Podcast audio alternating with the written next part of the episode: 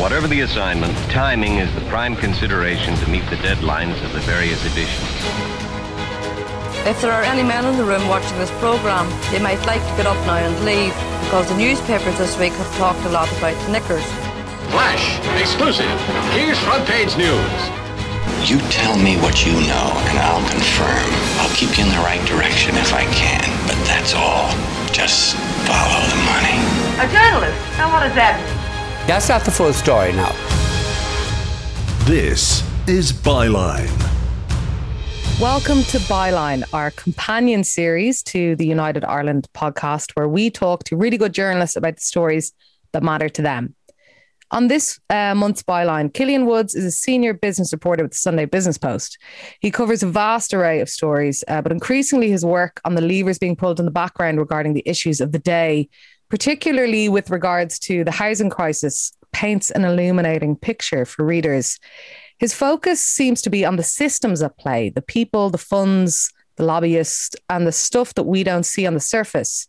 And that uncovers a different kind of narrative around the housing crisis in Ireland, as well as other issues that he works on. We're going to talk about some of that today. Uh, Woods operates beyond the bluster of the commentariat and the polemicists, those dastardly columnists, uh, by examining what's going on in the Department of Housing or what the big players in these faceless investment funds we keep hearing about are at, and also by taking individual stories and using them um, as, you know, to kind of illustrate broader systemic issues Woods' reporting has garnered many fans, particularly Andrea, uh, over the course of the pandemic and, of course, beyond. Killian, welcome to Byline. Thank you so much, Una. I've never been called Woods once in my life. Woods. That's just, so you uh, you own the honor of calling me Woods for the first and second time ever. I like it. It's not bad. Um, we always start Byline by asking how, when, and why you got into journalism, where you grew up, and when the trade started calling. Yeah, um, for me, I, I kind of got the idea of I loved the idea of going into sports journalism straight out of school, like a, a secondary school. So when and I'd already kind of committed to doing agricultural science in UCD by then, and I was thinking that you know, well, it doesn't mean it's uh, over. So I was listening to podcasts, I was listening to uh, reading a lot of like sport internationally, getting all my hand, getting my hands on everything I could get. So why not try and give it a go in in college? So I was walking through the freshers tent in UCD and saw the University Observer student newspaper in UCD was looking for people to sign up. I signed up and I think um, I went to a meeting of like one of the first meetings and I didn't put my hand up for something. That was the first mistake. So I didn't make that mistake the second time. Second time I put my hand up for the first album review that was going, which was C6 Steve, uh, which I still listen to today. So was, I thought it was so cool. Like you get like a free album to review. And then, um, and then I spent a few years in UCD making hopefully all the mistake, big mistakes I'll ever make in my career in that time because I have some horror stories of things going wrong in UCD. F- funny now, at the time, mortified as like a teenage, late teens and early 20 year old thinking this is the end of the world. But I remember interviewing people for like, I, I didn't get in sport for a while. I kind of went to culture first. That's just where they wanted people. And I interviewed a guy called, a DJ called Laurent Garnier yeah, yeah. And I, have you see, no, yeah, well, no, he, no, I haven't seen, I haven't. Oh, I haven't. oh, right. I'll say he's. Well, I thought like, I, you know, you're kind of thinking, you're starting a piece, thinking, how am I going to start this off? It's like Garnier, that's perfect. I'll, I'll, I'll give a lot of leading questions about, you know, how his name sounds like a brand of shampoo, and he didn't like that one bit. Um, and then like, but then it's like. Felt like I'm bar- I, I don't know why, why I wasn't scared off journalism in college. I made loads of like stupid mistakes that would probably embarrass me now more. That is admittedly a terrible way uh, to start an interview. Oh, it's aw- awful. Like, and it was loads of leading questions, and he knew I was trying that, and he wasn't playing. I remember asking like, and how green and stupid I was, but just putting my hand up for anything. I interviewed a band called the Chapman Family. I again, I these names always stick in my brain for how embarrassed I am of them, and um, I was like, oh, I'll, I'll ask them a question like you know the basics. What do you play like playing in ireland? You know what are you working on at the moment? And i thought oh, here's a killer question. I saw they were playing at this festival recently. I'll ask them how it went. So i asked them oh you know i saw you were playing at this festival. So how did it go playing at sxsw and i was like I, at the moment so in the heat of it i didn't have a clue but he was probably paused and thinking, what the hell is this guy talking about? Who calls it SXSW? But in my head, and that's how green I was, I had no idea what I was doing.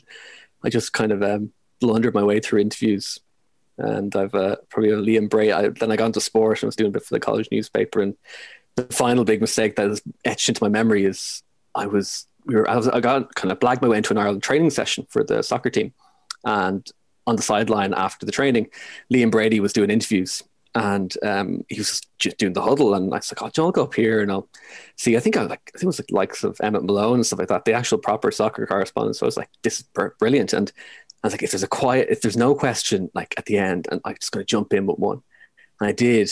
And I said, um, I, I, can't remember who's play, who the player was, but I said, I see that they are playing it with the kind of the starters or in a bib. Does that mean they're starting at the weekend against Italy? And he just looked at me blank. And I was like, what are you talking about? He's like, yeah, and I see that they're wearing a bib over there, like that they're starting. It's like, he's not even in the squad. and I just like wanted the axe, I wanted the world to swallow me up. And then it, probably because I wasn't really, it was an out of body experience. Liam Brady patted me twice in the head and said, oh better look, said, better luck next time, son, and walked away. And that was the end. And in front of all this, like all the daily reporters, like uh, the people I, I, would know by name from fanboying over them, and just like, oh, that's it, I'm, I'm finished. So my biggest regret of my career to date is that I deleted that audio. I, I, no way am I keeping like it was. I recorded it, so I, I just, but I wish I didn't delete it because that is uh, I'd love to have that now. That's my uh, weird way into journalism through college newspapers. And where did you go after um, UCD then? Which is a great, uh, great kind of journalism ecosystem, I suppose, in in its uh, college newspapers. Yeah, I think it just attracts a broad bunch of people because so many people are doing different courses. There's no journalism course in UCD, or I think there is some form of masters now. There's more communications journalism, but it's um, no pure journalism course in UCD as far as I'm aware. Still, so you're kind of just a bunch of people thrown together and like family. Like we are all, we were all a bunch of like I come from a single parent household, just me and my mom growing up my whole life. And it just seemed like everyone in the paper had like some sort of like family issue. Like they were a single parent family. We are all just like a, so we all bunched together as a family in my years. But yeah, we just, uh, it's a great place to learn in your trade rather than, I would advise anyone, nothing wrong with going through like the, the master's or college courses that you want to do, but I just feel it's an edge having not done that for, mm. for me. And uh, so after college, I went to work for Web Summit for a while, and then someone in Web Summit recommended me for um, a job on Newstalk just as a freelancer. And again, that's I got from Newstalk to uh, I was working on the breakfast. I was working the breakfast show Newstalk, and then George Hook's show, and like breakfast show was great. Chris Donoghue was always he always advocated for young journalists. Ivan a bit different. He called me. Um, he said, "Thanks for your hard work, Connor, on your on my final day." Uh, shows about how tuned in he was. Um, again, lovely guy, but just not quite good with names. And um, and then even I worked for George Hook for a good while, just as a freelancer filling in for people. I remember my first week there. He said uh, I, I, he didn't talk to me for days. I thought, oh, this is this is just how he is. He's just not going to talk to me. Then he called me in for a private meeting in one of the pre-rec rooms while I was doing something at the printers printing some stuff, and he said, "Leave the notes behind. You won't need the notes." This is the first words he said to me. And he pulled me inside. He said, "Sit down there now. I'm going to have a chat with you." I thought I was getting like fired, told not to come back, and my work was shoddy. And he said, "You need to get out of here as soon as you can." Uh, you get out of here as soon as you can. You're you're not on the books yet, and you need to just find somewhere else to work. Then, and I'll help you do that because you can't work here. I was like, I was, and then he just walked out. I was like, what was that about? And uh, so Newstalk then to the Journal. I'm working for Fora at the, their business news website, which I helped launch, which has since closed down. Great, that was, Fora was great actually. Yeah, we just kind of I felt we did a lot of business stuff from a different angle, or just maybe a bit more of a enticing headlines is probably and you know just from covering different types of business and covering that's where I got into housing really and then from the journal I got poached for the business post Susan Mitchell asked for an interview uh, asked to meet and I said yes and just the rest was was that two years, three, nearly three years ago. So you're with them for about three years. Mm, nearly, yeah. I think three years. This in February of next year. So no, I started February 2019. Okay.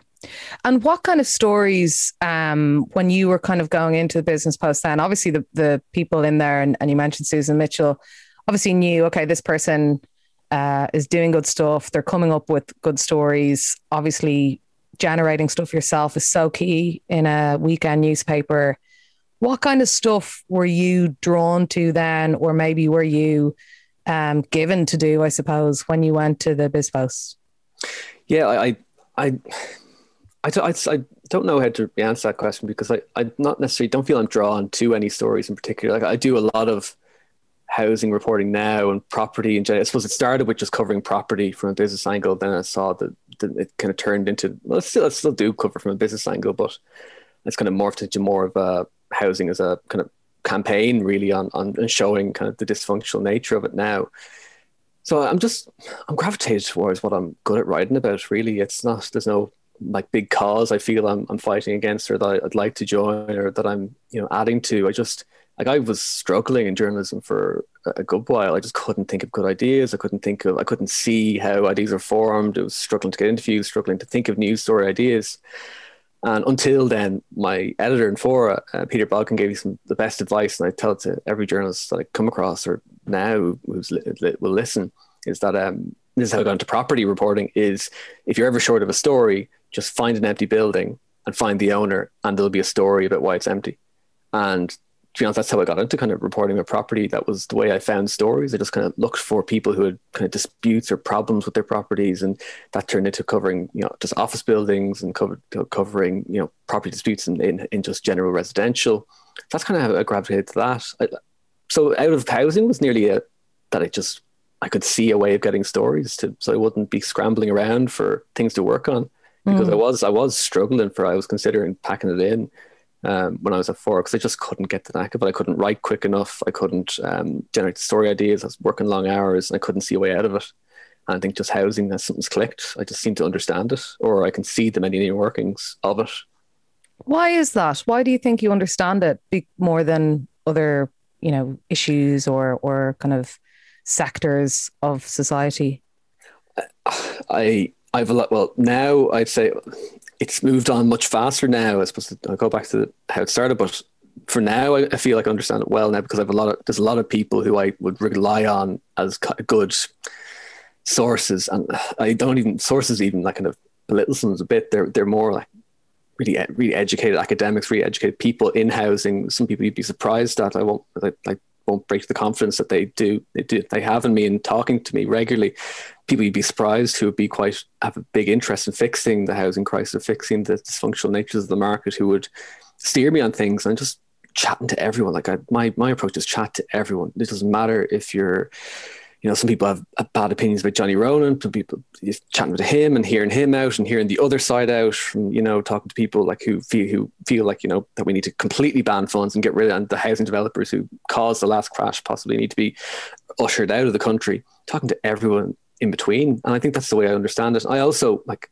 from just generating story ideas. I used to look at planning permissions. I used to look at anywhere that, you know, new property thing, new things were happening in property and in those sort of things, there's lots of PDFs and documents to read on housing, and people are putting in reports about why this housing estate needs to be built. And then you read 80 pages on here's why Kildare is short in one bed apartments or doesn't have enough studio, but that's a bad example, but doesn't have enough three beds or has too many four bed um, homes and oversupplied. You just read that and reading report after report after report, just eventually just see more patterns in it. Like that's why I feel I try and tell, like you see some young reporters now you talk to, and they might be feel a bit frustrated that they want to get to that level of understanding a topic very quickly, but it, it, does take a long time to start seeing patterns, and that's where some of my best stories have come from. Is just seeing, reading something two years ago, and it all, and but now it's really relevant. I think, like mm. I had a story earlier in the year about um, the state investing in funds, and I had lots of people trying to tell me like that's not a news story, that's not news. It's that's been going on for years it wasn't it wasn't news a month previous month before when we hadn't had the Mullen Park story of the housing estate in bought Maynooth. Yeah, it wasn't news then, but it is now, despite the fund the investments made years ago. And that's just I remember reading that in an NTMA report that they that they'd invested in these funds and one one fund name looked familiar. I was like, that looks familiar. I think that I saw that before, and I'm trying to find out, remember where I saw it, and that's where I was. And that's probably one of the best stories my career came from kind of like a two, three year lead in like mm. that's really how long it takes to start spotting something. Like even there's an idea I'm working on at the moment, and kind of kick myself. I didn't I won't say too much about it, but it's I can't believe I didn't think about it before now because but it does just sometimes it just comes to you like just out of nowhere you just think like oh I hadn't seen that pattern before I hadn't thought about it that way and that's mm. that's equally annoying when so you see someone else get a good story and you think I can't believe like I didn't think about it that way like when I think the journal and was it journal and the examiner uh, had those good reports on how landlords would be able to increase rents by more than 4% mm-hmm. due to the pandemic evictions. And I thought I was kicking myself. How did I not think of that? Like, yeah, that's the competitive nature, and you, you want to just get the best stories. I thought I was raging. I was like, how did I not see that? Or if I did, I think I might have seen it, but thought it was too common knowledge that everyone would know it. But that's not the case. That's probably the that's where you get too close to a story. I suppose you can get maybe you know, you know yourself. You can sometimes because you're so close to a story, you can't see what the actual thing is people don't know about. Yeah, and also how like we'll get into the kind of the ingredients of those stories and those patterns that you mentioned. I think pattern is, is a really key word in, in your work. And that thing of like, you know, a story isn't a story kind of until it is. And there can be so many variables or some like catalyst, small incident that then shines this massive, bigger light on the broader issue. Um, and also what journalists think is common knowledge versus what um, the general public, you know, know, I suppose, yeah. or how it's framed. Um, but let's talk uh, before we get into uh, the the specifics of, of your reporting on that. How has the business post functioned since the pandemic hit? Well, like like you know, I, I don't know how much I'm at liberty to say, but like sales are up. Obviously, advertising in across the sectors and say take doesn't take much insight to know that it's been decimated. You just need to count the amount, the fewer ads that are in the papers, or how reliant some some like that's a, some papers were on the government just to for those ads. Like those, a lot of papers were um, reliant on those ads. So advertising decimated, but sales up. You know, it seems like people wanted. I, I can't get into the head though of people who do want to read news sometimes at the moment. That's maybe a bit more existential question, but like I like why. Like so, we were doing well. The sales people wanted to know the like wanted wanted analysis what was going on. Maybe because it was so unprecedented is the word, but like people wanted to read in depth about what was going on and, and, what they should be looking at for next, especially maybe business owners feeling like what's should, what, should I be worried about my staff? Should I worry about my rent next? Will I need to be paying? How how will I going to manage the, the, tax situation at the other end of it? Um, so we're, we did well through it. I feel like we've added subscribers. You know, it's gone, which is hard to do. You know, any any subscriber model, it's tough to do that. You see other papers now trying it. I think the one benefit we've had is that we've always been behind a paywall, um, which can it's there's there is research to show that it's harder to turn a free product into a subscribed product instead of having something always oh you have always had to pay for now becoming you have to pay for and the premium level premiumness attached to that and thinking people's minds. But yeah overall I think we've done very well in the pandemic. And some people like I think myself have made a bit of a name for myself. And even Rachel Lavin another one who's made a really big name for herself. Daniel Murray got a lot of big when when Susan left that was a really big void he had to fill. Got some really big stories in that area. And Peter Dwyer as well. He's covered the pub insurance story uh, like like I don't think anyone else has. Right, really, really in depth coverage of the court case. We've a few of us have kind of taken the hold of the opportunity. Although mm. I, I don't like to call it an opportunity because like it's a terrible thing that happened. I wish it didn't happen, but um, you know, you kind of got to be- make the best of what you're dealt. What's your workload like? Like, how many stories on average would you say you're filing a week? I kind of um, depends how many people you, you can kind of spot what who's on. I suppose if we have a full complement, nearly I would do a feature and maybe four or five news stories. Uh, and then the best get picked. Like some some don't run or some get held for the next week. But I, I found our I found our workloads quite good. Like we were given the space to um, space to work on things and, and work on things we want as well. Like uh, I work a lot on housing now. I, I, need to balance that out with other folks. I'm a business reporter. I need I do balance it out with other topics, and I, I don't want to either pigeon my, pigeonhole myself just in that mold. You want to be a bit more open and do, covering other topics. But um, our workload's quite good. Like, yeah. But then if there's a full complement and you see the news list is really full, you, you wouldn't necessarily break your back to do the sixth or seventh story because it just won't, it won't, it won't squeeze in. Yeah, yeah. So let's talk about housing and your um it's not a pigeonhole, of course, but you are you do you have brought something new to uh, the reporting on this, I think, um, nationally. And I want to talk about considering that you are kind of living and breathing this stuff all day. On the surface, um, you know, people like me write columns about the housing crisis and may occasionally kind of go down a rabbit hole into one specific thing and, and pull that out as, you know, an example of dysfunction or corruption or inequity or something like that. And then there's kind of the day to day reporting on what the government is doing and their ever mythical plan. uh, which uh, uh, I presume will kind of come to light soon. And then there's um, the stuff that like Ian Keogh was doing um, uh, in the recession, um, you know, that kind of documentary that he made, like Who's Buying Ireland, I think it was called. And then this kind of context of like vulture funds and investment funds and all that kind of stuff. But a lot of that discourse did not feel tangible or real or felt uh, on the ground until um, the last few years when people began to understand the real life impact of how the economy of housing has changed and the kind of the broad the, the global aspect of it i suppose as you see it now um, what is your perspective on the housing crisis in Ireland? I know that's like a massive question, but how have you seen it morph and how would you characterize it over the last few years to now?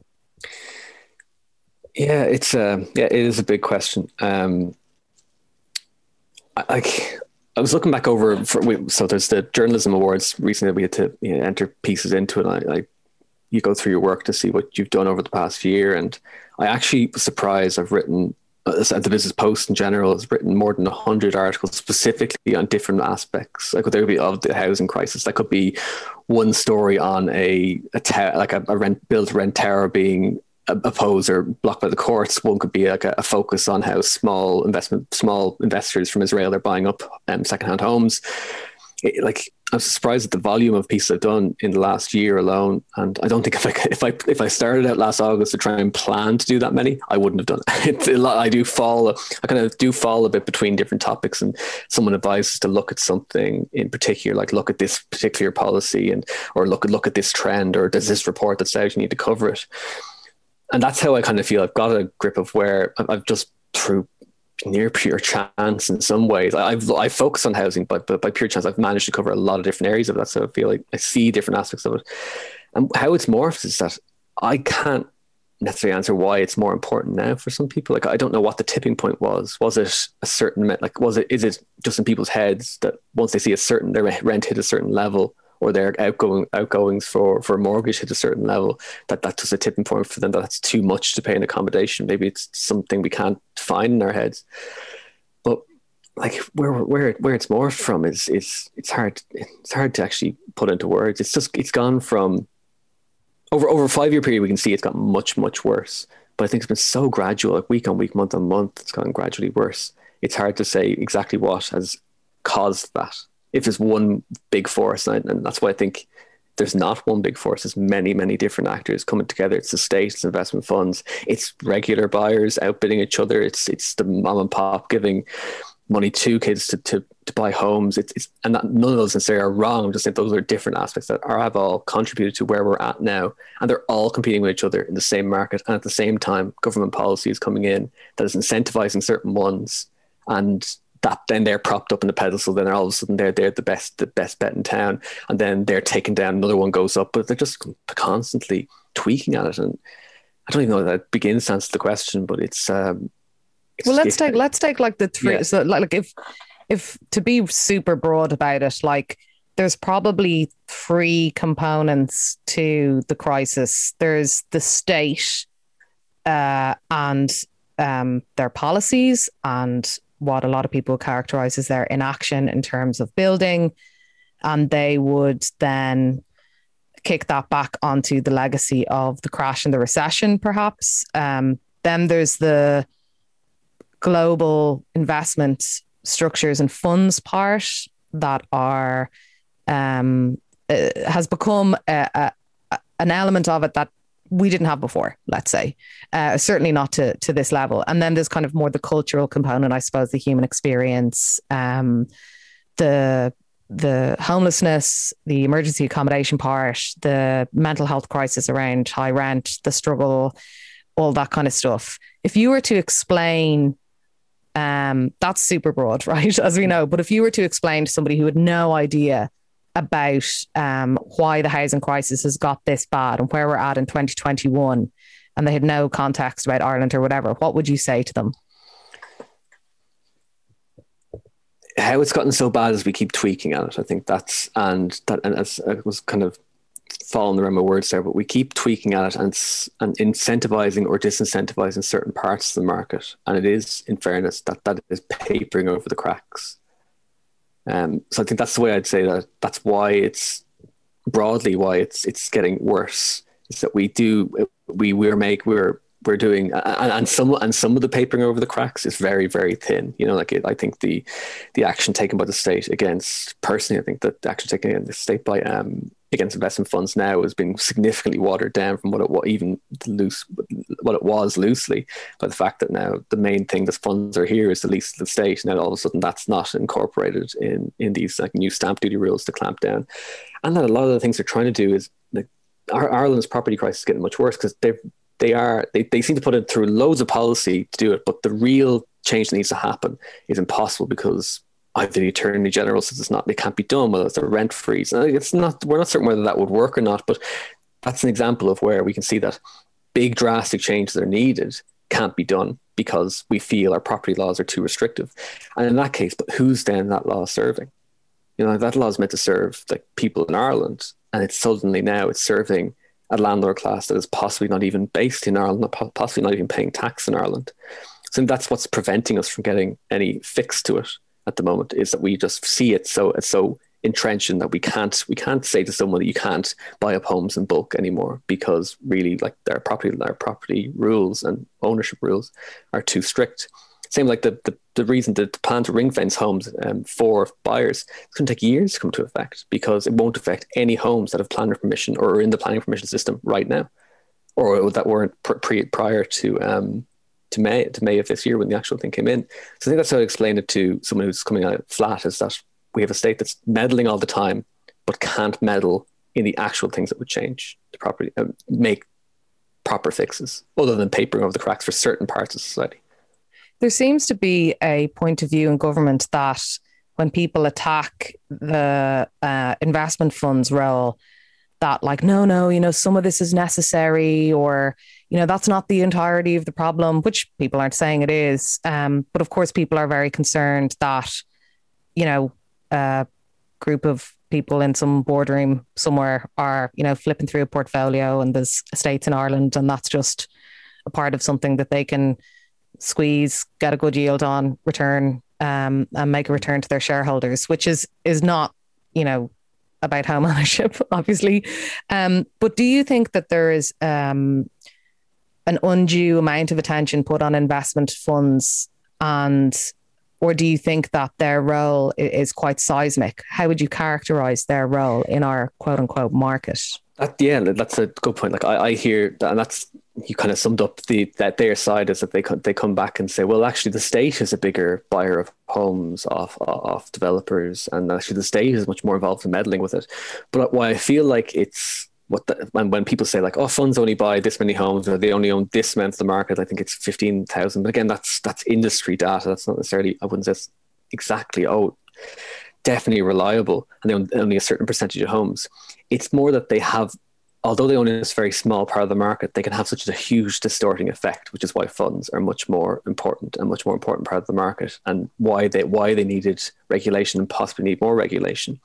It, and same same reason you hear that co-living when the when the, the people who are in favor of co-living saying we need more accommodation for one person households or one person units. Like agreed, we definitely do. Is co-living the answer? Possibly not. It's like well, you know, there's people use it in other countries, like, but it doesn't will that work in an Irish context because if you bring in co-living and it can now go on any residential site, all of a sudden the land value is completely distorted for anyone who wants to build anything other than co-living. Same with the student accommodation. Anyone who wants to build anything like uh, student accommodation or co-living, because why wouldn't you? If you have a plot of land in Dublin, why would you build just regular three bed apartments for people to buy if you can build something that will get you much more money. And actually, if you did make a decision not to build co living or student accommodation, you'd actually be in breach of your kind of the obligation you have to your shareholders to make the most money back. Like you can't you can't stand over the meeting saying we have three options. We can build a, co- a 200 bed co living facility in on, on you know in Dublin city centre.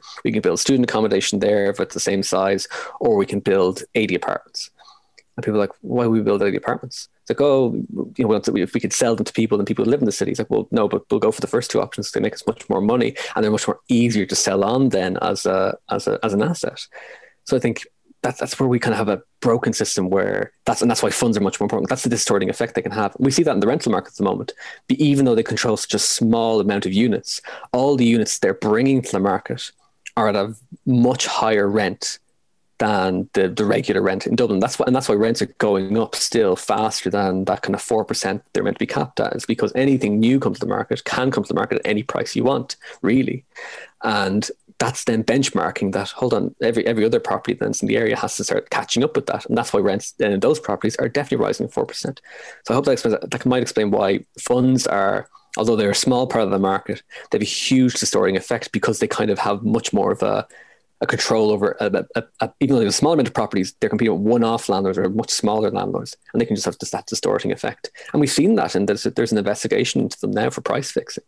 Them, I suppose it's, it's not necessarily the, it's the people who operate them for funds, but that there is a price fixing investigation into funds at the moment in Ireland because they have been seen to be charging a certain amount of rent, but then and putting that on the books, but actually not charging that in practice. Mm. Um, who's who's leading that investigation? That's the RT, the RTB as far as I'm aware, because the I think it was the I don't know if it's necessarily in his remit to tell them to, but it was Dara, Dara Ryan did did contact them after we did a piece earlier this year about that. Um, we, we didn't call it price fixing. They they, they that's that's what they called their price fixing investigation. We showed as um, in the business post as being they were charging incentivized rent, so they kind of charge you ten months rent over the space of twelve months. Mm-hmm. Therefore, is it actually are you actually paying monthly rent of the twelve month rate, or are you actually paying the saving across 12 months. Gotcha.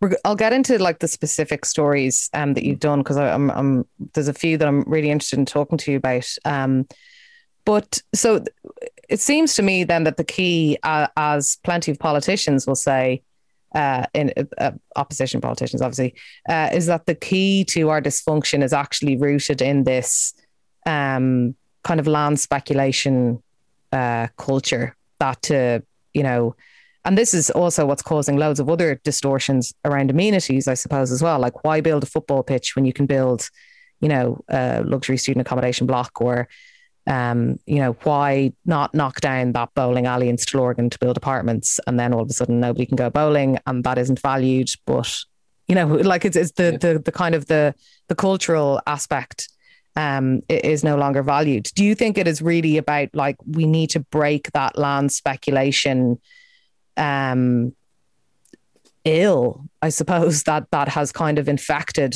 um, and distorted where we're at.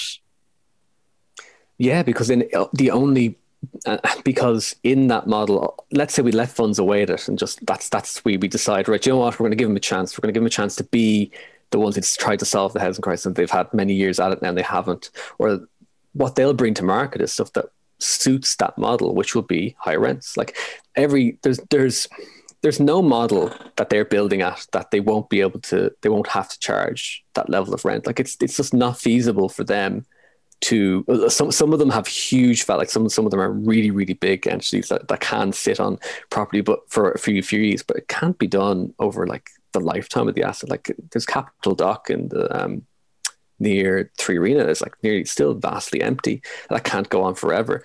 So, but they still have to, in the meantime, charge huge rents. And then there's a crash. And then what happens is who comes in to buy it? It won't be sold as was it one offs. Like they'll be sold on bulk because it's, it is a bulk asset. It'll be sold to another. And this will, this is where you get the cuckoo funds selling to the vulture funds. But I think it is, we need to, that land speculation is quite key to, and breaking that will be quite key to, to fixing it because at the moment that the only model that works for landscape in, in that game is rental accommodation and only rental accommodation at a certain level. I was talking to a developer a while ago and they're looking at more they're looking doing flats in Pimlico and like they're saying they wants to start at rent at 2100 and I say like who but who's your who's your market for that? Who's who's your actual like who do you think can pay that? I, I, I don't see them. Like I I feel like I quite middle class work in media and have friends with good jobs. No one's parting with that money like in, in their life to to pay for like a flat in Pimlico, one bed, possibly two bed. Mm. Let's get into the um the sto- the stories uh, that you've been working on. Um, how do you feel now about the infamous estate in Kildare? How to feel? Yeah, well, I suppose our reporting, like if my colleague Michael Brennan had that story first, and then I suppose we I helped them the weeks after that. We kind of teamed up, and Aidan Regan pitched in as well with a lot of analysis of the situation to um to kind of analyze what was going on, explain why it was important. So tell us about the genesis of that story and how how your reporting kind of followed on from that. Yeah, so the genesis of the story was, I suppose, it was a tip off. Like that. I got the same tip off. I was off on holidays the week it came in, and you know, you get a tip, text from someone saying like, "Does this look? Have you seen this? Is this a state that's just just a bunch of people have been told?" And they're posted. I think it was someone sent me. There's a link to someone on Facebook just posting something angrily. That there was a screenshot of that saying like, "I've just been told by this this crowd there. I think it was Sherry Fitzgerald that we're not um we're not getting our home anymore." And even though we were kind of t- told we were, and that that's I was thinking that's interesting. So more of an interesting case than obviously the funds buying up apartment blocks. Now we're seeing people who were promised homes or thought they were promised homes. Maybe they're right. Maybe they weren't as far along as they thought they were. Been told now that actually they weren't getting their homes anymore. So we are seeing now the, the, housing crisis not just affecting apartments, not just affecting stuff in the commuter belt, affecting something quite even further afield. Like you know, like it, it's it is quite far. Maynooth is I know it's in the commuter belt of Dublin, but it's it's seen as the, the refuge of um, the refuge of the first time buyer. If you can't buy really in the city or close to the city, then you can have that's very Maynooth. And nothing wrong with Maynooth, but that's that's probably the last place to fall back to. Otherwise, you're kind of getting closer to other cities. You're all of a sudden you're living in Athlone, you're living in you're, you're then the other side you're living in Galway, you live in Roscommon. So how I feel about it now is I think the reporting did, did the work. I, it, the homes are back in the market. I, I must get, keep an eye on who actually gets them and who buys them. May, maybe another fund will come in and buy it. Who knows? Um, maybe they'll come in and, and, and buy them. Um, I, we still don't know how they how they necessarily ended up back in the market. Like it was speculated that um, the bad, I suppose, bad feeling around them is, is the reason why they've ended up back in the market. I wouldn't necessarily buy that. The, these funds don't have emotions. they, they don't, they're not people like the people work for them, but they don't like they don't don't feel bad about themselves about a bunch of people posting negative things about their actions. They just get on with it and pe- hope people forget. And sure, they still have that estate that they bought in North County Dublin. Um, you know, that was a, a, bunch of houses as well. They haven't, out of their goodness of their own heart, gotten rid of those. So it, I feel good that the report had some effects. And I think the weeks after that, we just, again, just chatted to people about, tried to chat to people who lost out and getting their homes, talk, talk to people who, who are getting a homes there still and worried, worried about what they were going to be. Worried is the wrong word because they weren't think, they didn't think some they were going to lease to people they didn't want or people who were going to be rowdy or anything like that. They just were thinking like, I bought Mullen Park to two, two people I talked to, same story. I bought Mullen Park so that my kids grow up and they can uh, have another person next door who's also has kids and, and they're best friends for life because they grow up together, they play in the street. But if it's just a bunch of Intel workers coming in and out every three years, like is that that's going to affect my child's childhood? And it's not the be all and end all. And they still have a home. They still feel very lucky out of that they were just telling their stories. We just tried to tell the story from on the ground as on the ground as possible, what was going on, and then just show people that this is the next step was put it in context. That this is not just a one-off. This is now happening a lot, and digging up more examples of it was just trying to build build on the evidence to to show that this is now a proper trend going on in Ireland. That's not just a one-off example because it was trying to be portrayed as a one-off example. But there are other housing estates been bought up, and there are other housing estates been that are that investors are still looking at. I think we're just waiting for the next one because um, it's going to happen. Like they, they're in a good investment bet at the moment. Yeah, and and again, this goes back to the patterns, you know, that, that you that you identify, like that thing that people were like, "Oh, this is some like weird thing that happened." It's like, no, this is actually the system functioning as it has been designed or has the mm. or as the ball has been dropped. Were you surprised by the reaction to that story, the oh, political totally. reaction, the public to- reaction? Totally, I didn't like you know, I, I, I absolutely, I like didn't think it was going to blow up that much. I knew it was an interesting. Uh, when I when I saw then like that it was on the news list that week, I was like, oh, that's an interesting way. That that is, I'm glad they're covering it, and that's an interesting way of looking at it. Now, I don't even know if I would have framed it the same way. I think in journalism, it can be timing is huge. Like, you know, if there's just nothing else in the news, if there's a bit of fatigue over the pandemic, maybe just we hit a patch there where, like, I think, you know, how fickle it can be. Like, if all of a sudden Pfizer said, actually, we can't give you all of your vaccines for the next month, that story would have blown out of the water and wouldn't have been important. Like it would have, it would never have seen the light of day, and maybe and, and you would have lost your chance because it's hard to you can't reignite that story in August when it suits you. Like you can't. You, that's not really how it works. Sitting on stories and and trying to find a time it hits, you just kind of throw a lot out there, and I just it's great that it did because it, it's been. I've been racking my brain trying to trying to get people to understand why this is really important, uh, and not in a trying to like not in a way I'm campaigning necessarily to try and tell people what to think, just to try and showcase and get this a bit more, a bit more coverage of the fact that it is happening and that it's not just a once off. That there are a lot of homes being bulk bought, and so yeah, so I am I was surprised um, because it just looked like another. Like, to me, it looked like an interesting case if it was now now out in the suburbs. But whether people found that interesting, you can't tell them what to be interested in. Mm. And there's also the kind of um, bittersweet aspect of it for people who live in cities who obviously have been dealing with the bulk buying of apartment blocks and bulk buying of loads of stuff. And you could really see who who was being valued in the political sphere, right? Like, you know, the yeah. the mythical young family uh, outside of Dublin was now being uh, undercut or usurped, and that wasn't on. I think that caused a lot of a lot of resentment and hurt actually for people as well who are struggling to rent a flat or an apartment or whatever in Dublin or Cork or Galway.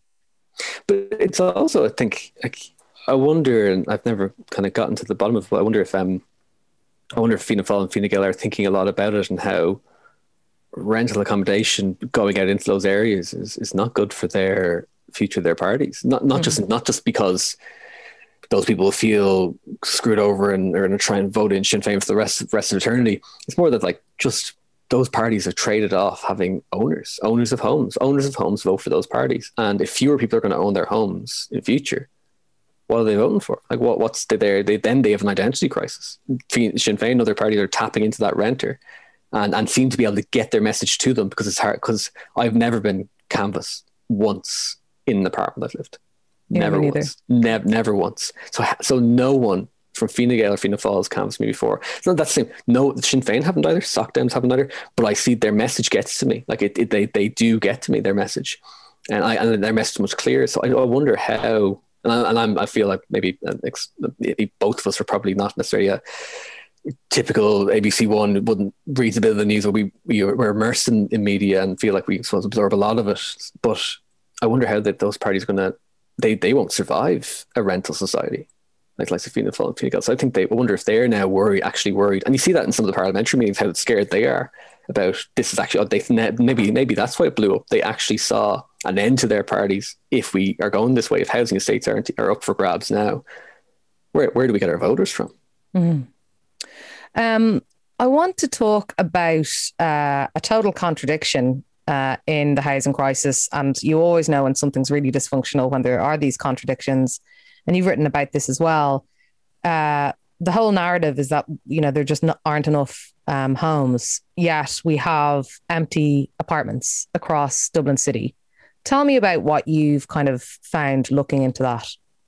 So mostly what we found is um, myself and Sarah, um, Sarah McGuire have done a good bit of work on this. In we've cross-referenced the RTB data, database for a lot of new cross cross reference the um, the Eircode database with the or the RTB database to try and see how many of these really new buildings, re- new rentals, and we've only uh, there's not too many of them come on stream yet, but there's a good few that are maybe three years old now at this stage, uh, a good, good near, near a couple of thousand at this stage. You can kind of still if they're there's a lot of them now have never been rented before. They've never been used. They're absolutely so you, so you can categorically say that that's sat empty since it was since it was essentially built. And that's what we found. Just found there's a lot of luxury apartments. And luxury is maybe the wrong word because I look at some of the specs and they're not like they, they charge luxury prices or they charge premium end prices and maybe aren't exactly premium in, in quality um, per se. But we just find that the, they're struggling to get rid of them. They just can't find the people at those at those price points, and and we're not talking about ten grand penthouses, although those that those aren't necessarily shifting either. Is it's just that people charging 3000 for a one bed in uh, near the IFSC. I, I just don't think people who work in the IFSC and are, have a lot of money still are comfortable parting with that much money for an apartment, even for a short amount of time. Um, so, how many are we talking? At, at least there's at least at the moment in like our last so we've looked specifically at um, one investment crowd kennedy wilson because what we found is it's much easier to report on them because they publish it all. They do all the heavy lifting for you. Some other groups don't. We're looking at about easily a thousand at the moment in dublin city centre um, and that's that's just a conservative estimate, I'd say. And then you know we see just in general vacant dwelling statistics of about 100,000 in all of Ireland. Now that's very different. Some of those would be derelict, some, but again they are structures that can be brought back into use and put in, put put into use for housing so there's there's that as the wider derelict and just underused housing stock, and then there's the um, luxury apartments, which easily about thousands of them in Dublin at the moment. And uh, those, like Kennedy Wilson, were holding on to a couple of hundred themselves, like just stuff they brought to market in maybe two years ago, and they can't shift. And they and they say it's part of a normal cycle for renting out, but if there's a short, this is again as you said, contradiction. There's, there's a dysfunctional market. There's apparently a shortage of rental accommodation, but still they can't find a price point to rent them out at. That mm. makes no sense. But that, that makes absolutely no sense. So there's like, let's say, ballpark in, in the city centre now. Not we're not talking uh, outside of the city centre. A thousand uh, empty apartments, and these are new apartments. They're not. They're not old apartments. New is in like the last maybe three, four years. Yeah. Yeah. Yeah. And with how much do you, you know, the obviously there's one really easy way to fill those apartments, uh, and that would be to drop the rent. Um, but obviously, that would have a knock on impact for uh, the much bigger um, management um, mm-hmm. agencies the and the funds themselves. Mm. Um, so, how much of that is, you know, and this is maybe a bit of an inflammatory term, but like the kind of cartel pricing of renting? Because just hearing from friends, um, myself, who maybe have moved into a new place and, you know, a mate of mine just said, moving a very nice place. And he just said, you know, pretty much every gaff in this block is empty. Yet I'm paying this amount of money. Um, what like what's the legal uh, or competition um, aspect of that that says like rent is like we constantly hear about the market, the market, the market, and rent is price points are meant to be market led by demand and by supply. But if the supply is actually there and the people who are managing that property, own that property, or the fund over that property won't drop the price to get the people in. Is is that legal? Well, and, and this is where you get to the problem of government intervention to try and fix it has actually possibly exacerbated the problem. And again, and I would have I would have supported the idea of cap of those of the maybe it, personally wouldn't gone far enough, but the idea of four a four percent rent cap every year, like that's that's a good idea in principle. That became uh, a target, though. But that's a tar- that's a target, and also because it's because it's at that level, they're so reluctant to not lease it to lease it out at a lower price because they'll find it very hard to get it back up because they can drop they can drop the price whatever they want. It's no problem them dropping it down by fifty percent if they just want to get it used. It's a problem is once they drop by fifty percent once, they they face a long road to getting it back up to where it was so that's where government intervention is, you know, well intentioned, but hugely like huge mistake to do it because how how do you how do you because the, the funds now are reacting to that by keeping it empty. Yeah, that, that's what I'm hearing. What you're hearing with your friends, like just people are living in apartment blocks that are empty, and you know, you just look drive by some of them, they're they're blackened out, they're just empty. Yeah. But they but at the same time, I'm surprised some of them aren't being leased or being targeted for the council. Maybe maybe they are now. Maybe that's where some of them are going to come this year. This year is they'll end up in social housing stock. But um, I, that, again, another dysfunctional part of the market doesn't it really doesn't make sense. Other than I think, as, as you alluded to there, funds are worried if they drop the rent, it'll devalue the property asset, and then it'll be worth less just in general. Which is why they're bench they're they're recording the rents at a higher level and giving rent free periods because then it looks like and then it looks like they're looks like it's still worth that value.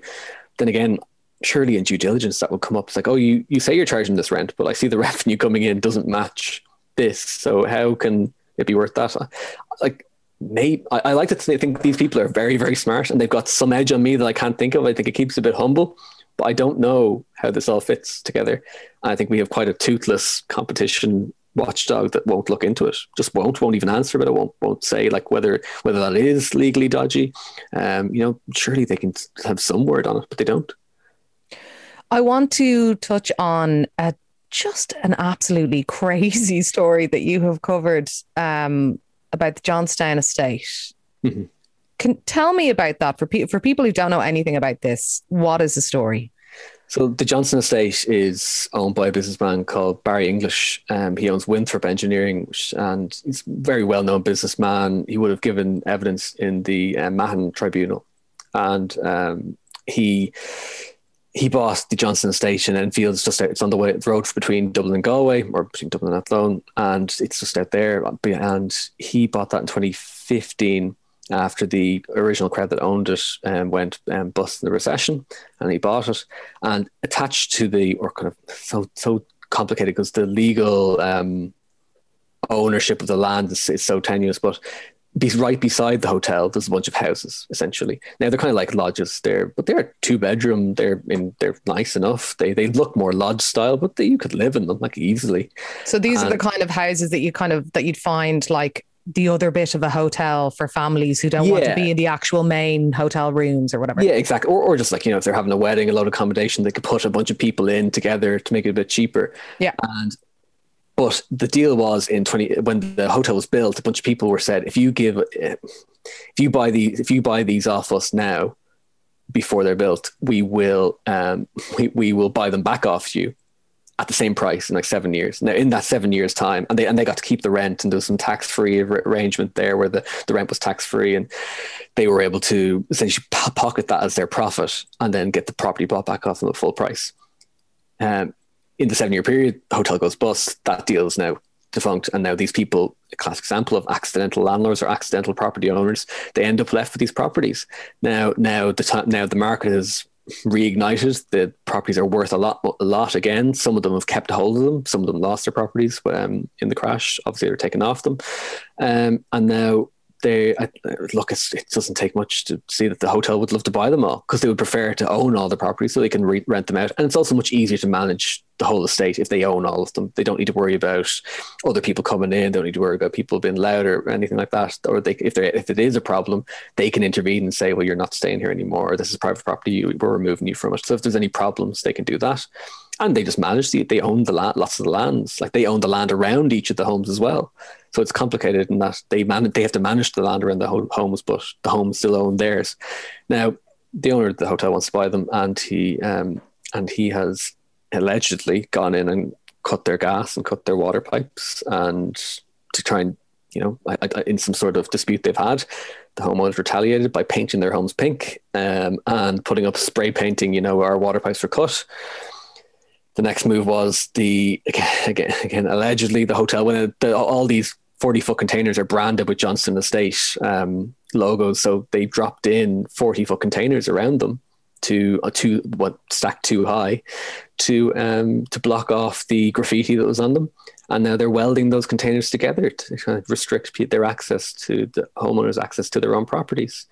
So there are stacks of forty foot shipping containers just lining around a home, yeah, surrounding houses like a like a like a we're in like in World War Z when they yeah, built the yeah, exactly. wall. yeah, just yeah, like if you it, like don't if, if there was a zombie apocalypse tomorrow, it would be the ideal home to have. You're not getting through or or you could at least you've a little only a little bit left to seal off and then you're you're sorted. Um, but it's it's just I've never seen anything like it before. It's it's and that's why we I'm so keen to get a photographer down there to get the pictures of it because it's it's I try I don't do it justice explaining it and you need need to see it in person because oh container at a home that sounds a bit mad but then you see it, it's like oh she's it's so like they're thick as well so you're not going to cut through it like if or if you're cutting through it to get through the end you're cutting through another layer of container as well on the other side so it's just galling to see. I think if anyone, the best way to do it is just look up the piece we did and you'll see the pictures of it because it's, I've never seen anything like it in my career. And it's just a dispute like I've, I've not covered before. And again, I'm, maybe there's elements like it's not maybe black and white as black and white as some people tell their sides of the story, but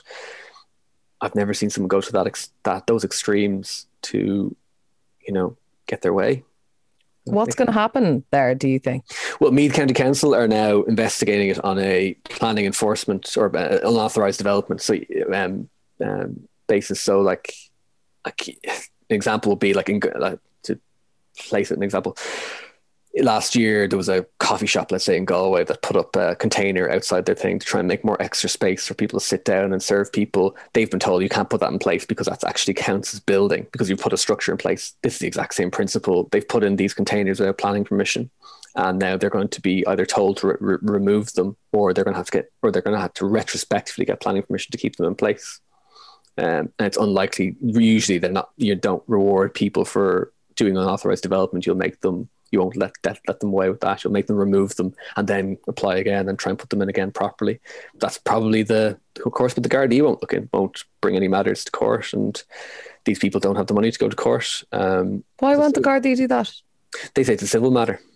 Mm, a classic. Yeah, like and that's yeah, like but that but you know it, again I, I kind of tiptoe around the subject because you never know what the full story is. But you know, in this case, I saw it with my own eyes the water pipes for these homes have been dug up on the lands of the hotel, particularly specifically. It's very important. They've been dug up on the lands of the hotel, and they've been filled in with steel and concrete.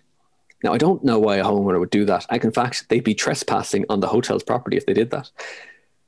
I don't know how that, like, that's not a, and they call that a civil matter, but someone's been denied water to their property. Um, you know, but apparently that's a civil matter. I've never, caught it's, it's really hard to put into words. I've actually never seen anything like it before. When I saw it from my own eyes, I was like, this is crazy. Like the extremes some people go to to win an argument.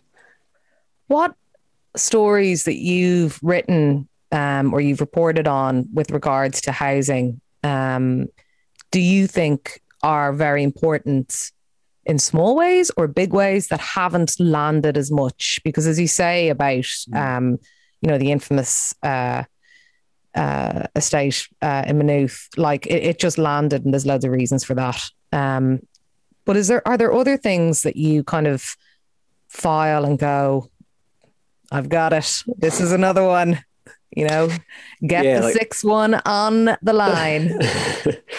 but then they um, just don't take off, which happens all the time, like to everyone. Yeah, it. I, I feel like see, I'm, I'm in fairness, not in fairness to me, to out myself a bit, I'm, revi- I'm revisiting some of the greatest hits that didn't land in the few years before that to try and pump them out again. It's like, oh, that that's a good one, but it just needs to repackage like that one. Like we've been covering the idea that um, homes are being leased by the state from funds for social housing for ages, but it didn't land because it wasn't. It was people saw it and people recognized it was important. Like that, there was a, a deal in Laoghaire where they're just paying two thousand three hundred in rent for for apartments that are just one and two beds, and I can't believe that didn't blow up at the time. But now people are much more interested in the idea of the, the uh, country or the state leasing from funds.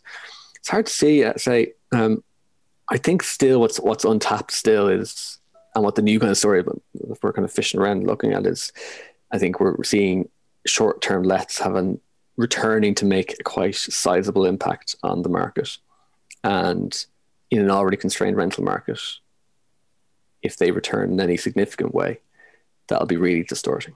So this is um, Airbnb come uh, the return yeah, of Airbnb. Kind of, yeah, because those homes now have um, some some of them have been kept off the market. Some of them just kept on Airbnb for a long time, and we're now seeing a lot of very little rental stock on the market. And so it was a Daft report this week showed that there's very little rental stock and at an extraordinary low. Even um, that's what the Daft report said.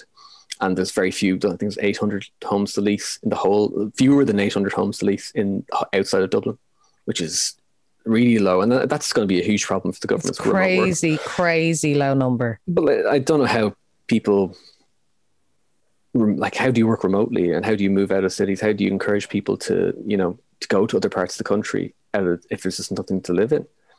Um, but it doesn't but it doesn't seem like there's a huge it seems like there's a lot there is a bit of activity in the second-hand sale market. Maybe that's because all these landlords are getting out of the game. Again that will increase in, um, importance in the funds and reliance on the funds and, and then bring it to the market which i think is possibly a dangerous way to go because you don't want to you don't have your eggs in all in one basket like that. You don't want to be reliant on one I think the untold story still is that will come out more and more is, is how much the state's not doing.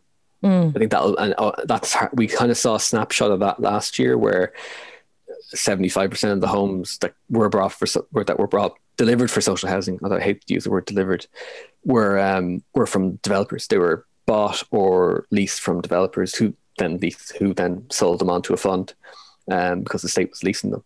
I think that's probably going to come out much more, and be, and that will be the hugely damaging thing for for this government is when it becomes more evident year on year that they're just not building homes. And I don't think people. I'd be interested in even you think this, but I don't think they're going to. Um, I'd be very. I say to some politicians now, it's like, you're you a bit worried about your kind of future in the country, like whether you'll be able to live here when you're in your retirement age, because people are going to be so angry. Like I've talked to people, they're so angry. I post something on Twitter and people are like, resign, hashtag resign Leo, pitchforks out, revolution needed. And that language, I don't like to see that language. I think, and I, I sometimes I worry, am I stoking the fires here? Am I only showing problems when th- there is some stuff that's happening that's sort of helping?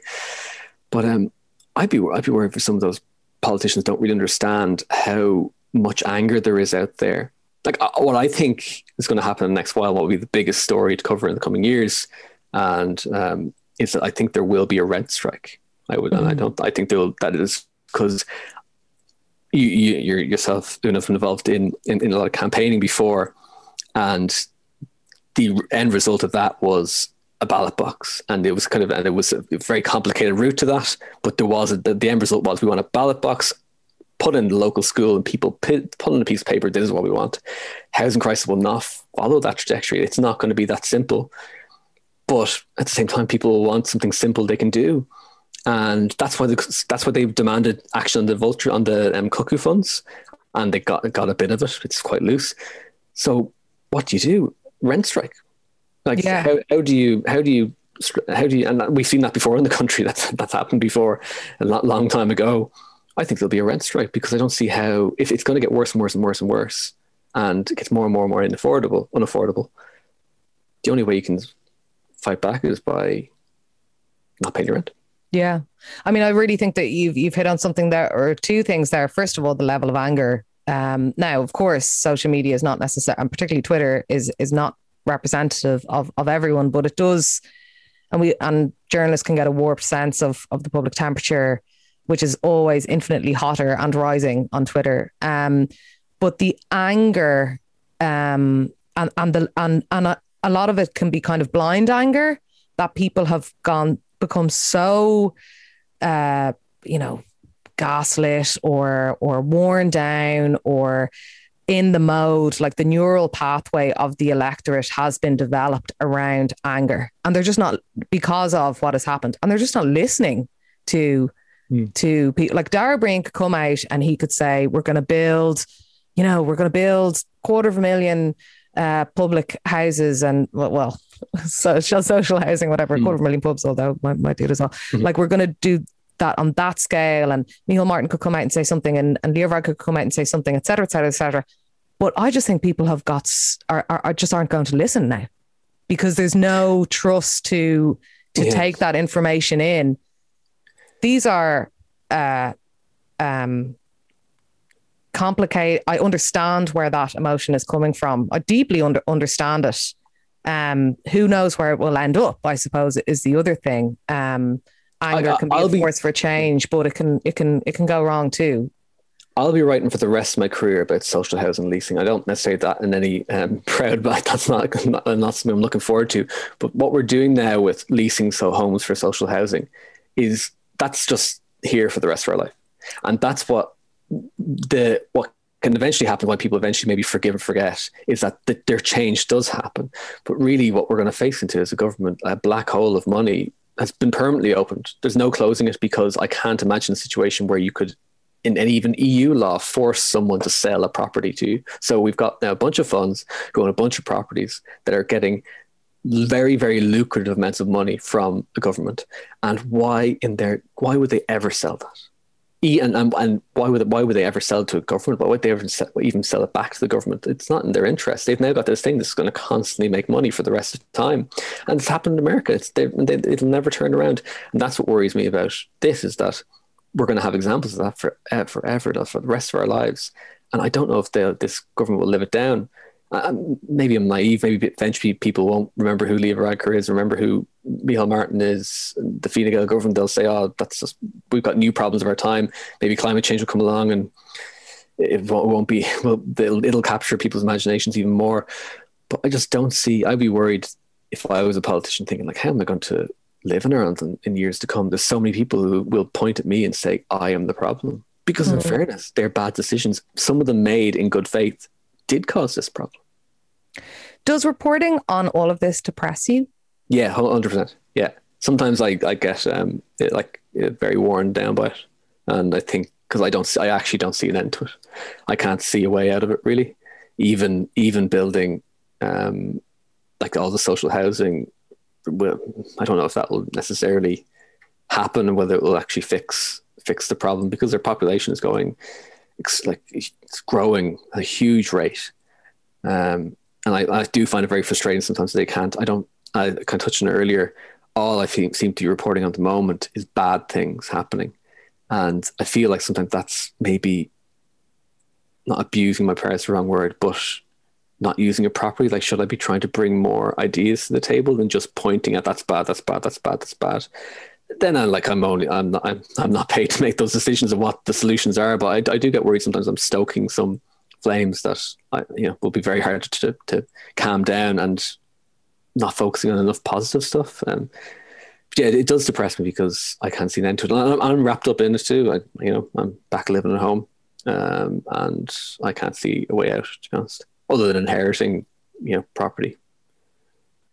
Um, with that, like, first of all, don't feel bad because because actually you know, there we all know about the scarcity of resources and the scarcity of big picture journalism and the superficiality of an awful lot of reporting. And and you're not doing that. Like you're countering um, bluster and you're countering quite bold reporting with something that makes people actually understand the systems behind it, which is which is really really important. Some of those systems may be absolutely gross and you know have you tear your hair out or or get people going bananas on Twitter, but like it's also adding knowledge, um, and people will feel less helpless when they actually understand what's going on themselves. You know, so like you're doing a, a really really important thing. You know, you're not just um, you're not just like randomly poking bears and like screaming about how terrible people are. You know, you're you're actually doing the work to explain to people what's going on, and then that's really really important.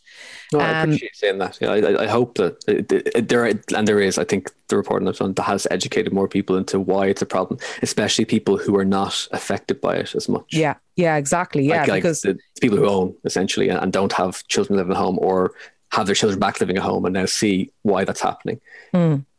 Um, if you like, if you were uh, paid for the solutions, um, are there any like two things that you would just be like, just God damn it, do this now? Uh, I think it's gotten like if if it, how drastic can I go here? well, as drastic. See, as this is where like. my like like this this is where like my maybe ideology will creep into it, in, in that I think it's gone so broken now that our property system caters for investors as opposed to people. You just need to take it off them. Mm-hmm. Again, I, I, that'll never happen. That can't, and and maybe that would be cause some drastic situation down the line where I would set a precedent for awful things to happen. I, I don't know, like, um, but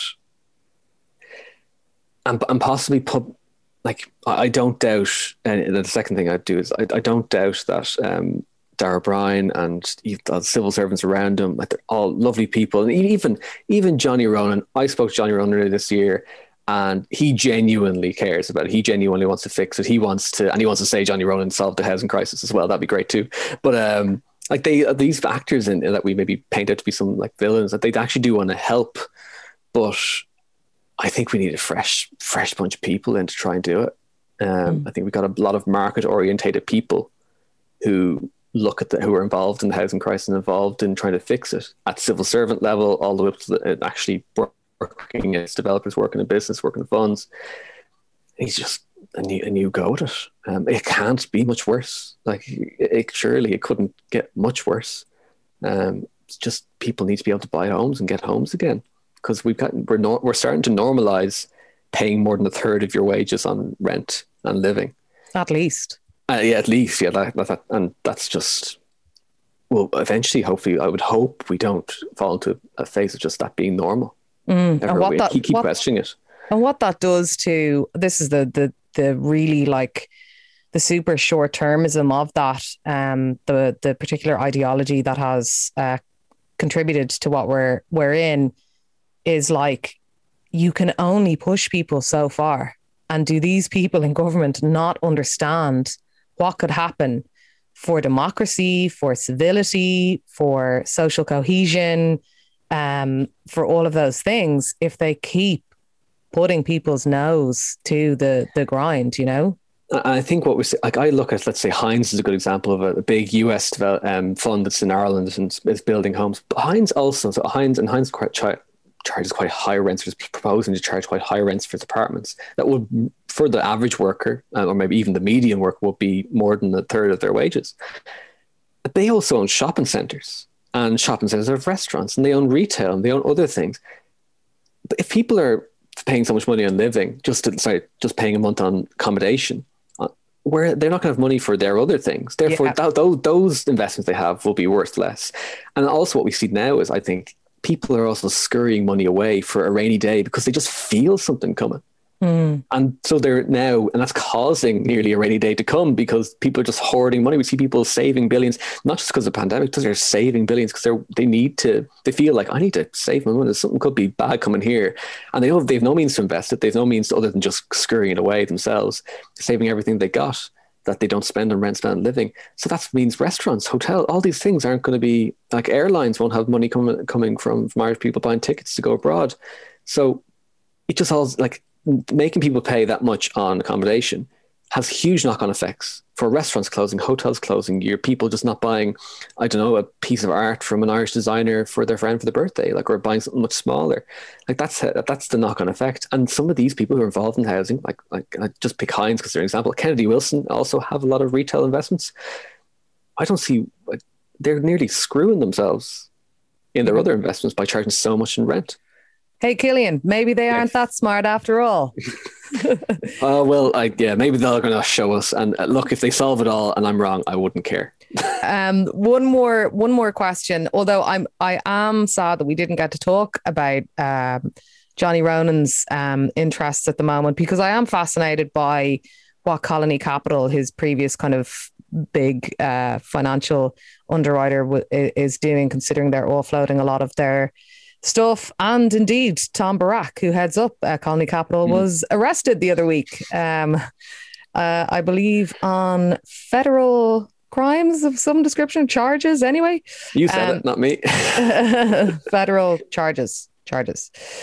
Um, okay, so yeah, this is my final question, and thank you so much for this chat and your insight and, and your reporting generally. Um, but if you had limitless resources I'll leave a laughter track uh, there there for a second. Um, what would you investigate? Probably, I'd love to. Mm, I'd love to make a, a database of all the people who are lobbying the government on housing. Um, because it's a bit piecemeal. We don't know exactly what they're all saying, and some of it's not really recorded very well through just, I think, some laziness, not not necessarily corruption to cover it up. I, like, and I think noteworthy the Journal's investigative platform are looking to do something like that. But that, that I'd love to do something like that if I'd that that's a that's a lot of work to, to do something. You, you need to be your sole thing to do, and and you could only capture the moment in time unless that was your. Again, in this case, I have limited resources. I just if I could have something constantly rolling on, it would be that because I think people don't know enough about what what people are set, pay, telling our politicians and mm. telling our civil servants and how much they're informed. And it's scary to me how much they're informed by it or how much they swallow it up. And that's not me saying they swallowed it up. Like that's the, that's the industry saying themselves that the government are swallowing up their ideas they bring to them. It happened with the fast track housing scheme. They brought that forward, and the exact thing that the developers asked for was put into Irish law, and and, and for the fast track housing bill. And then what was the and shared equity? Like it's near it's not quite word for word, but it's essentially exactly what they asked for, with some small differences. I think that's scary. That's that that's possibly a level of naivety. Is that laziness? Is our civil servants overworked? They can't come up with their own ideas. But I don't think it's a good place where you're, you're at, where people can just come in and suggest a thing to do, and it just gets put into be the new policy. Same happened with the exemption for funds that are leasing ex- funds that are leasing to the state now for social housing have an exemption from that new high level um, higher rate of stamp duty. Ready Resi, uh, a social housing body, I'd call them a fund. They call themselves a social housing body. Um, they proposed that word for word, exactly what was put in. Um, I would like lobbying TV that was just like a rolling um, live broadcast of all lobbying meetings. And then I think people would be pretty careful about what they said.